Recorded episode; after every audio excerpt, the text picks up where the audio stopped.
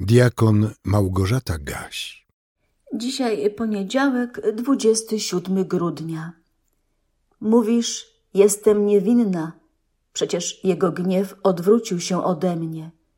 Oto ja spierać się będę z tobą, bo mówisz, nie zgrzeszyłam. To słowa z księgi Jeremiasza, z drugiego rozdziału, wiersz trzydziesty piąty. A w pierwszym liście Piotra, w pierwszym rozdziale, trzynastym wierszu czytamy: Trzeźwymi będąc, połóżcie całkowicie nadzieję waszą w łasce, która wam jest dana w objawieniu się Jezusa Chrystusa. Apostoł Jan w swoim pierwszym liście, w pierwszym rozdziale napisał: Jeśli mówimy, że grzechu nie mamy, sami siebie zwodzimy i prawdy w nas nie ma.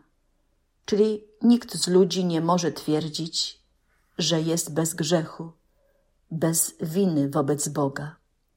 Każdy zasługuje na Boży gniew, ale Bóg nie chce śmierci grzesznika.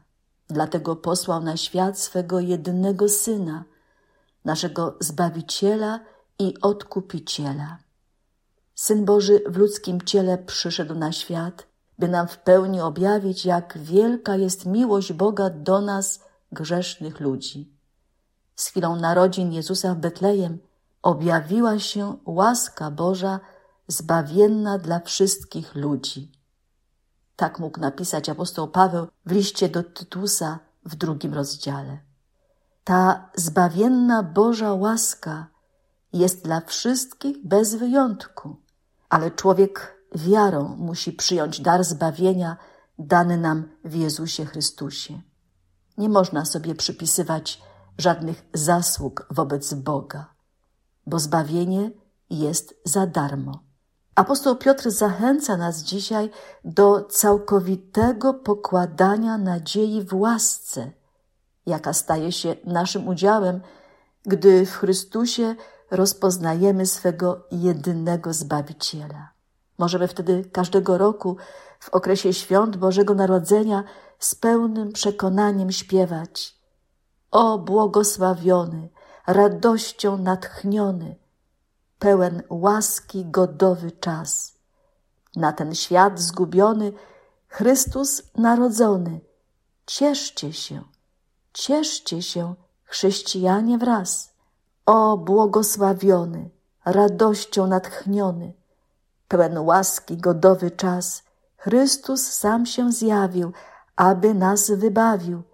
Cieszcie, cieszcie się, chrześcijanie wraz.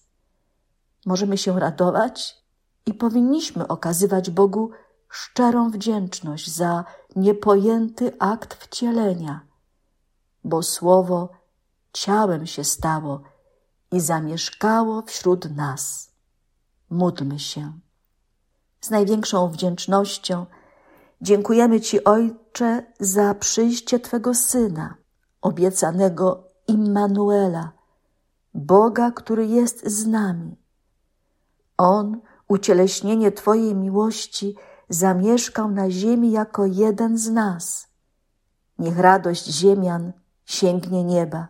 Niech rozraduje się Twoje stworzenie. Twój Syn zapanował nad wszechświatem, nad wszystkimi królestwami, mocami i władzami. Twój Syn zapanował nad sercami ludzi, którzy Mu zaufali. O Panie, chcemy Cię wielbić. O Panie, chcemy wyznawać, jak jesteś dobry, wielki, miłosierny. O Panie, chcemy z radością składać świadectwo o Twojej miłości, która zwyciężyła świat. Niech ta miłość, jak płomień świecy, rozjaśnia i ogrzewa serca Twoich wyznawców, którzy ufają, że wszystkie Twe drogi są sprawiedliwe, decyzje słuszne, przyrzeczenia wierne, a zbawienie pełne, doskonałe. O Panie, przyjmij z wdzięczności serc naszych miłość za miłość i pomóż nam dzielić się nią z wszystkimi siostrami i braćmi. Amen.